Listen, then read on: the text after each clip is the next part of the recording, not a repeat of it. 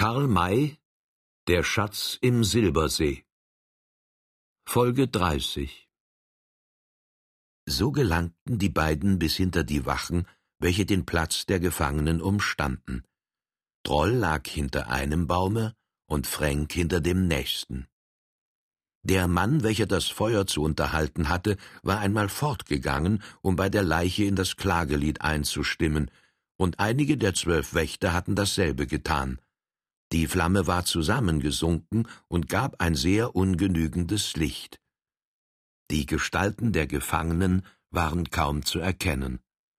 Droll kroch einige Schritte nach rechts, dann eine kleine Strecke weit nach links, ohne aber einen Wächter zu erblicken. Als er dann zu Frank zurückkam, flüsterte er diesem zu Der Augenblick scheint mir günstig zu sein. Siehst du, Old Shatterhand? Ja, er ist ja hier gleich der Erste. Kriech zu ihm hin und bleib so steif bei ihm liegen, als ob du auch gefesselt wärst. Und du? Ich mach mich zu Old Firehand und Winnetou, die da drüben liegen. Das ist gefährlich. Auch nicht mehr als hier. Was wird Old Shatterhand für Freude haben, wenn er seinen Stutzen wieder hat? Mach schnell! Der Hobbel Frank hatte keine große Strecke, höchstens acht Schritte zurückzulegen. Eben fiel die Flamme so weit nieder, dass es schien, als ob das Feuer vollständig verlöschen wolle.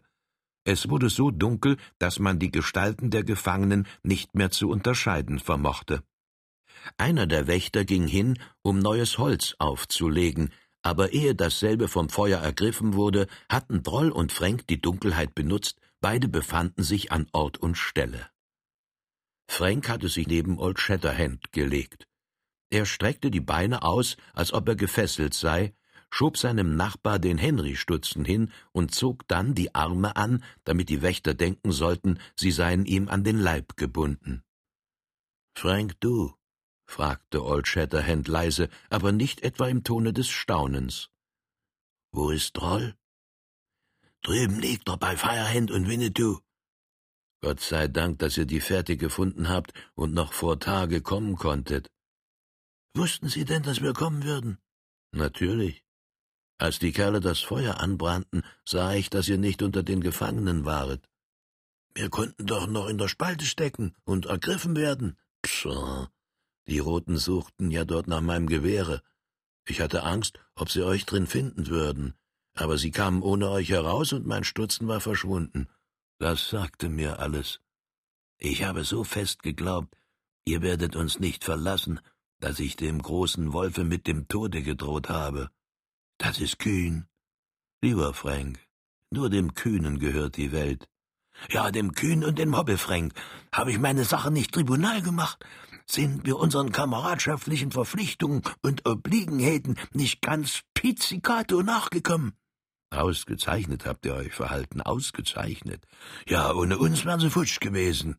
Das nun gerade nicht. Du weißt, dass ich mein Spiel erst dann verloren gebe, wenn es wirklich zu Ende ist. Hier aber gibt es nicht nur Karten, sondern sogar noch Trümpfe genug. Wäret ihr nicht gekommen, so hätten wir uns auf andere Weise helfen müssen. Da, Schau her. Frank blickte zu ihm hin und sah, dass der Jäger ihm die freie Rechte zeigte. Diese Hand habe ich schon losgemacht, fuhr derselbe fort. Die andere würde in einer Viertelstunde auch frei gewesen sein. Ich habe in meiner kleinen verborgenen Tasche ein Federmesser, welches von Mann zu Mann gegangen wäre, so dass wir alle in kurzer Zeit unsere Riemen zerschnitten hätten, dann schnell aufgesprungen und zu den Waffen gerannt, welche drüben bei den Häuptlingen liegen, das wissen Sie auch. Ich wäre ein schlechter Westmann, wenn mir das hätte entgehen können. Ohne Waffen gibt es keine Rettung für uns. Also habe ich gleich von Anfang an scharf aufgepasst, wohin sie getan wurden. Jetzt vor allen Dingen muss ich wissen, wie ihr hierher gekommen seid. Ihr seid den Roten gefolgt? Nee, das nicht. Wir sind ja schon viel eher fort als Sie. Um sie zu beobachten und ihnen nachzugehen. Och nicht. Wir sind ganz inflexibel ausgerissen, immer den Canyon hinab, bis wir in ein Seitental kamen, in welches wir uns kompromittieren konnten. Wir hatten die Absicht, dann später beim hellen Tageslicht die Fährte der Roten aufzusuchen, um zu sehen, was wir für sie tun könnten. Ach, so ist es also eigentlich nicht euer Verdienst, dass ihr diesen Wald gefunden habt. Nee, den Wald haben wir eigentlich nicht verdient, aber da der Zufall ihn uns einmal entgegengeworfen hat, werden Sie es uns wohl nicht übel nehmen, dass wir nachher so frei gewesen sind, Ihnen die schuldige Neujahrsvisite abzustatten. Du wirst ironisch. Das weniger. Ich möchte hiermit nur kontrahiert haben, dass es keine Leichtigkeit war, uns durch den Wald und diese Roten zu ihnen hindurch zu assimilieren. Das weiß ich wohl zu würdigen, alter Frank. Ihr habt euer Leben für uns gewagt, und wir werden euch das nie vergessen. Darauf kannst du dich verlassen. Aber zieh dein Gewehr an dich. Es kann leicht gesehen werden. Und gib dein Messer her, damit ich meinen Nachbar frei mache. Der wird es dann weiterreichen. Und nachher, wenn die Fesseln fort sind, was tun wir dann? Erst zu den Waffen, nachher zu den Pferden rennen und dann fort? Nein, wir bleiben. Olle Teufel! Ist das Ihr subhastierter Ernst, da bleiben? Wird das von Ihnen Rettung genannt? Ja. Ich danke. Auf diese Weise haben diese Kerle ein remorquiertes Geschäft gemacht, denn wenn früh die liebe Sonne erscheint, beschimmert sie zwei Gefangene mehr als in der Mitternacht. Wir werden nicht gefangen sein. Nach den Waffen und dann zu den Pferden laufen, das müsste so schnell geschehen, dass ein heilloser Wirrwarr entstehen würde. Keiner fände in dieser kurzen Zeit sein Gewehr und Messer, sein übriges Eigentum heraus. Die Roten wären über uns, ehe wir an die Pferde kommen könnten und wer weiß, ob dieselben noch gesattelt sind. Nein, wir müssen uns sofort hinter unsere Schilde verstecken. Schilde? Ich bin kein Ritter Kunibold von Eulenschnabel. Ich habe kein Harnisch und auch kein Schild. Und wenn Sie dieses Wort hektoetrisch gebrauchen, so bitte ich um ergebene Aufklärung, was ich unter dem Schilde zu verstehen habe. Die Häuptlinge. Ach, siehste, wie du bist, das ist freilich ein großartiger Gedanke. Nicht großartig, sondern sehr naheliegend. Wir setzen uns in den Besitz der Häuptlinge und sind dann sicher, dass uns nichts geschehen wird. Jetzt still. Das Feuer brennt wieder niedrig, und so werden die Wächter es wohl nicht sehen, wenn wir die Arme bewegen. Er durchschnitt seine Fesseln und tat dasselbe dann bei seinem Nachbar. Dieser gab das Messer weiter. Dasjenige Drolls zirkulierte bereits. Dann ging Old Shatterhands Befehl leise von Mund zu Mund, dass alle zu den Häuptlingen zu eilen hätten, sobald von ihm das Feuer ausgelöscht worden sei. Das Feuer ausgelöscht? brummte Frank. Wie wollen Sie das fertigbringen?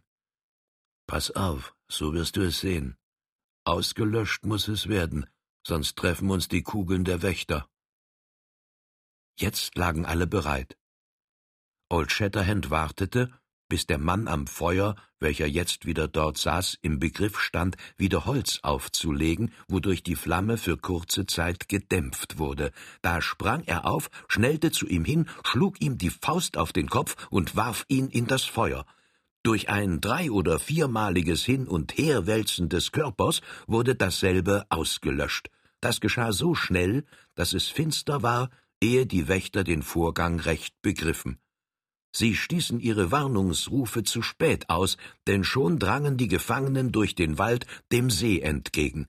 Old Shatterhand war allen voran, hinter ihm kamen Winnetou und Firehand. Die Häuptlinge saßen noch immer beratend an ihrem Feuer. Es war eine hochwillkommene Aufgabe für sie, die denkbar fürchterlichsten Qualen, an denen die Weißen und der Apache sterben sollten, in Vorschlag zu bringen und zu besprechen. Da hörten sie zwar den Ruf der Wächter, aber zugleich sahen sie die Gestalten der Befreiten auf sich zukommen. Einige Sekunden später waren sie zu Boden geworfen, entwaffnet und gebunden. Die Weißen griffen nach ihren in der Nähe liegenden Gewehren, ungefragt, ob jeder sein eigenes erwische. Als die Wächter nun unter den letzten Bäumen erschienen, sahen sie ihre Anführer am Boden liegen, und daneben knieten einige Weiße mit gezückten Messern, augenblicklich bereit, die Häuptlinge zu erstechen. Hinter dieser Gruppe standen die anderen mit angelegten Gewehren. Die Roten fuhren erschrocken zurück um ein Wutgeheul auszustoßen, welches die übrigen schnell herbeirief. Old Shatterhand durfte es nicht zum Angriff kommen lassen. Mit lauter Stimme verkündigte er den Tod der Häuptlinge, sobald man versuche, dieselben zu befreien. Er forderte, dass die Roten sich zurückziehen sollten, worauf er dann mit ihren Anführern in friedlicher Weise verhandeln werde. Es war ein entscheidender Augenblick, ein Augenblick, an welchem Tod und Leben hing, und zwar nicht von wenigen, sondern von vielen. Die Indianer standen unter dem Schutze der Bäume, die Weißen waren vom Feuer hell beschienen, aber es war gar nicht zu zweifeln, dass beim ersten Schusse die drohenden Messer sich in die Herzen der Häuptlinge senken würden. Bleibt dort, rief der große Wolf seinen Leuten zu. Ich werde mit den Bleichgesichtern sprechen. Mit dir habe ich nichts zu verhandeln, antwortete ihm Old Shatterhand. Die anderen mögen reden. Warum nicht ich? Weil dein Mund voller Lügen ist. Ich werde die Wahrheit reden. Das versprachest du schon immer, ohne es zu halten. Du hast mir vorhin befohlen, nur dann zu sprechen, wenn ich gefragt werde. Jetzt bin nicht ich mehr dein Gefangener, sondern du bist der meinige, und ich gebe dir ganz denselben Befehl. Wenn du redest, ohne dazu aufgefordert worden zu sein, bekommst du ohne Gnade das Messer in das Herz gestoßen. Wie heißest du? Diese Frage wurde an den ältesten der Anführer gerichtet. Er antwortete Kun Pui ist mein Name. Gebt mich frei, so werde ich mit euch sprechen. Frei wirst du sein, aber erst dann, wenn wir gesprochen haben und ihr mit dem, was wir verlangen, einverstanden seid. Was fordert ihr? Die Freiheit? Nein, denn die haben wir bereits und werden sie uns nicht wieder nehmen lassen. Rufe zunächst fünf deiner vornehmsten Krieger herbei. Was sollen sie? Das wirst du nachher hören. Rufe sie schnell, sonst verlieren die Messer, welche über euch gezückt sind, die Geduld. Ich muss mir überlegen, welche ich wähle. Das sagte er nur, um Zeit zum Nachdenken zu gewinnen, ob es wirklich notwendig sei, den Befehl Old Shatterhands zu befolgen. Das war diesem nicht unlieb, denn während der Pause, welche dadurch entstand, fanden die Weißen Gelegenheit, sich das ihnen geraubte Eigentum anzueignen. Freilich sahen sie sich nicht vollständig befriedigt, denn es gab keinen unter ihnen, dem nicht irgendein Gegenstand noch fehlte.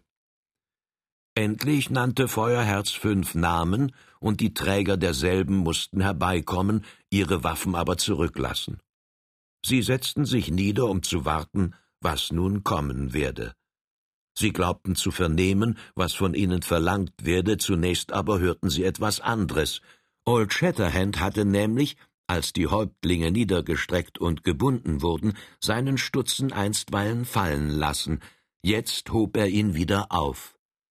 Das Auge des großen Wolfes fiel auf das Gewehr, und voller Entsetzen schrie er auf Die Zauberflinte, die Zauberflinte, sie ist wieder da, die Geister haben sie ihm durch die Luft gebracht. Rührt sie nicht an, rührt auch ihn nicht an, sonst kostet's euch das Leben. Die Zauberflinte, die Zauberflinte, hörte man die Stimmen der erschrockenen Yampa-Jutas drüben unter den Bäumen. Shatterhand gebot dem Wolfe Schweigen und wendete sich an Feuerherz. Was wir fordern, ist folgendes. Es fehlen uns noch viele Sachen, welche ihr uns abgenommen habt, die gebt ihr uns zurück. Beim Anbruch des Tages reiten wir fort und nehmen die Häuptlinge samt diesen fünf Männern als Geiseln mit. Sobald wir dann überzeugt sein können, dass uns von euch keine Gefahr mehr droht, geben wir diese Leute frei und erlauben ihnen, nach hier zurückzukehren. Uff, das ist zu viel verlangt, antwortete Feuerherz. Das können wir nicht zugeben. Kein tapferer roter Krieger wird geneigt sein, als Geisel mit den weißen Männern zu gehen. Warum? Was ist schlimmer, eine Geisel zu sein, welche wieder freigelassen wird, oder ein Gefangener, der so unvorsichtig gewesen ist, sich ergreifen zu lassen, doch das Letztere. Wir sind bei euch gefangen gewesen, und doch hat dies weder unseren Ruhm noch unsere Ehre geschädigt. Es haben vielmehr beide gewonnen, indem wir euch bewiesen haben, dass wir selbst dann nicht verzagen, wenn wir von so einer Übermacht ergriffen und in Banden gelegt worden sind. Es ist keine Schande für euch, einen Tag lang mit uns zu reiten, um dann unbeschädigt zurückkehren zu dürfen. Es ist eine Schande, eine große Schande. Ihr befandet euch in unseren Händen, die Marterpfähle sollten mit Tagesanbruch errichtet werden, und nun sind wir die Gefesselten, und ihr schreibt uns Gesetze vor. Wird dies besser dadurch, dass ihr euch weigert, auf mein Verlangen einzugehen? Wird die Schande dadurch eine geringere, dass ihr es zu einem Kampfe kommen lasst, in welchem ihr, die ihr hier sitzet, ganz sicher und außerdem noch viele andere von euch getötet werden? Die Häuptlinge und diese fünf hervorragenden Krieger sterben von unseren ersten Schüssen, und unsere Flinten werden dann schnell weiterfressen. Denkt an meine Zauberbüchse. Diese letztere Mahnung schien ganz besonders zu wirken, denn Feuerherz fragte, Wohin sollen wir euch begleiten? Nach welcher Gegend werdet ihr reiten? Ich könnte dir aus Vorsicht eine Lüge sagen, antwortete Old Shatterhand, aber ich verschmähe das. Wir gehen in die Book Mountains, hinauf nach dem Silbersee. Wenn wir sehen, dass ihr ehrlich seid, werden wir euch nur einen Tag bei uns behalten. Ich gebe euch jetzt eine Viertelstunde Zeit zum Überlegen. Fügt ihr euch in unseren Willen, so wird euch nichts geschehen. Weigert ihr euch aber, so werden unsere Gewehre zu sprechen beginnen, sobald die angegebene Zeit verflossen ist. Ich habe gesprochen. Er sagte die drei letzten Worte mit einem Nachdrucke, welcher keinen Zweifel darüber zuließ, dass er sich durch keinerlei Vorstellung von seinem Verlangen abbringen lassen werde. Feuerherz senkte den Kopf. Es war geradezu unerhört, dass diese wenigen Weißen, denen vor einigen Minuten der grausamste Tod gedroht hatte, sich jetzt in der Lage befanden, solche Forderungen zu stellen. Da wurde seine Aufmerksamkeit nach den Bäumen gelenkt, denn dort ließ sich eine halblaute Stimme hören Mai Ive. Diese beiden Worte bedeuten Schau hierher. Sie waren nicht gerufen, sondern ziemlich leise gesprochen worden. Sie konnten jedem andern als dem Häuptlinge gelten, ihren Ursprung nur dem Zufalle verdanken und für die Weißen ohne alle Bedeutung sein, Dennoch richteten Shatterhand, Firehand und Winnetou ihre Augen sofort nach der betreffenden Stelle. Was sie da sahen, musste sie sehr interessieren.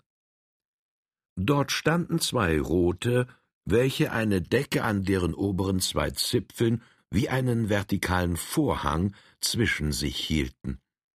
Diesen Vorhang bewegten sie in schnellen, aber gewissen Zwischenräumen auf und nieder. Hinter ihnen sah man den Schein eines der Feuer leuchten. Diese beiden Indianer sprachen mit Feuerherz. Die Indianer haben nämlich eine Zeichensprache, welche bei den verschiedenen Stämmen eine verschiedene ist. Des Nachts bedienen sie sich dazu glühender Pfeile, mit denen sie in die Luft geschossene Grasbüschel entzünden. Am Tage brennen sie ein Feuer an und halten, um den Rauch zu sammeln, Felle oder Decken darüber. So oft diese Felle und Decken weggenommen oder gelüpft werden, steigt eine Rauchwolke empor, welche das Zeichen bildet. Es ist das eine Art Telegraphie, ganz der unseren ähnlich, denn die Intervalle zwischen den einzelnen Rauchwolken haben eine ganz so bestimmte Bedeutung wie unsere Striche und Punkte.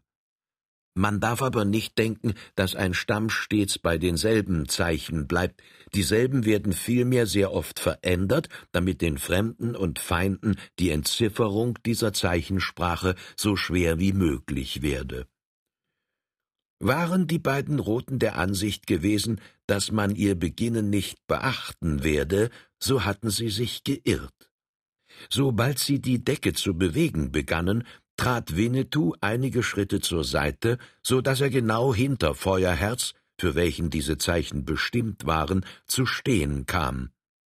Die zwei Indianer standen in gerader Linie zwischen diesem und dem Feuer. Indem sie die Decke abwechselnd hoben und senkten, ließen sie das Feuer vor den Augen des Häuptlings erscheinen und wieder verschwinden, und zwar in längeren oder kürzeren Zwischenräumen, welche natürlich ihre ganz bestimmte Bedeutung hatten. Old Firehand und Shatterhand wussten sofort, um was es sich handelte, taten aber so, als ob sie nichts bemerkten. Sie überließen die Enträtselung der Zeichen Winnetou, welcher als geborener Roter darin noch gewandter war als sie. Das Telegraphieren währte wohl fünf Minuten lang, während welcher Zeit Feuerherz kein Auge von der Stelle, an welcher die beiden standen, verwendete. Dann traten sie auseinander. Sie waren mit ihrer Mitteilung zu Ende und dachten wohl nicht, dass sie von ihren Gegnern belauscht worden seien. Feuerherz bemerkte erst jetzt, dass Winnetou hinter ihm stand. Das fiel ihm auf, und er drehte sich besorgt und schnell um, zu sehen, wohin der Apache blickte. Dieser aber war klug genug, sich schnell abzuwenden und so zu tun, als ob die im Mondenscheine schillernde Fläche des Sees seine ganze Aufmerksamkeit in Anspruch nehme. Feuerherz fühlte sich beruhigt. Winnetou aber trat langsam zu Old Shatterhand und Old Firehand. Diese entfernten sich mit ihm noch einige Schritte weiter, und dann fragte der Letztere in leisem Tone Die Roten haben zu dem Häuptlinge gesprochen. Hat mein Bruder Ihre Worte gesehen und verstanden? Gesehen wohl, aber nicht jedes einzelne verstanden, antwortete der Gefragte. Dennoch ist der Sinn mir klar, denn was ich nicht verstand, das konnte ich mir leicht durch Nachdenken ergänzen. Nun, was haben Sie gesagt? Die beiden Roten sind zwei junge Häuptlinge der Sampice-Jutas, deren Krieger sich auch mit hier befinden. Sie forderten Feuerherz auf, getrost mit uns zu reiten. So meinen Sie es ehrlich? Das sollte mich sehr wundern. Sie sind nicht aufrichtig. Wenn wir nach dem Silbersee wollen, so geht unser Weg von hier aus zunächst über den Grand River und in das Tevi Pa hinein. Dort lagern viele Krieger der Tasch, Capote und Weminuche Jutas, um sich zum Zuge gegen die Navajos zu versammeln und die hier befindlichen Jutas zu erwarten. Auf diese müssen wir stoßen, und sie werden, wie man meint, uns niederschlagen und die Geiseln befreien. Es sollen gleich jetzt einige Boten an sie gesendet werden, um sie zu benachrichtigen. Und damit wir auf keinen Fall entkommen können, werden die hiesigen Utahs, sobald wir aufgebrochen sind, dieses Waldlager verlassen und uns folgen, damit wir zwischen die beiden Utah-Heere geraten und unmöglich gerettet werden können. Alle Teufel! Dieser Plan ist nicht übel. Was sagt mein roter Bruder dazu? Ich stimme bei, dass er sehr gut ausgedacht ist, aber er hat einen großen Fehler.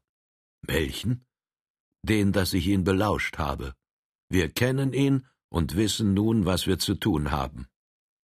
Aber in das Hirschtal müssen wir, wenn wir nicht einen Umweg von wenigstens vier Tagen machen wollen. Wir werden keinen Umweg machen, sondern nach diesem Tale reiten, aber trotzdem den Utahs nicht in die Hände fallen. Ist das möglich? Ja. Frage meinen Bruder Old Shatterhand.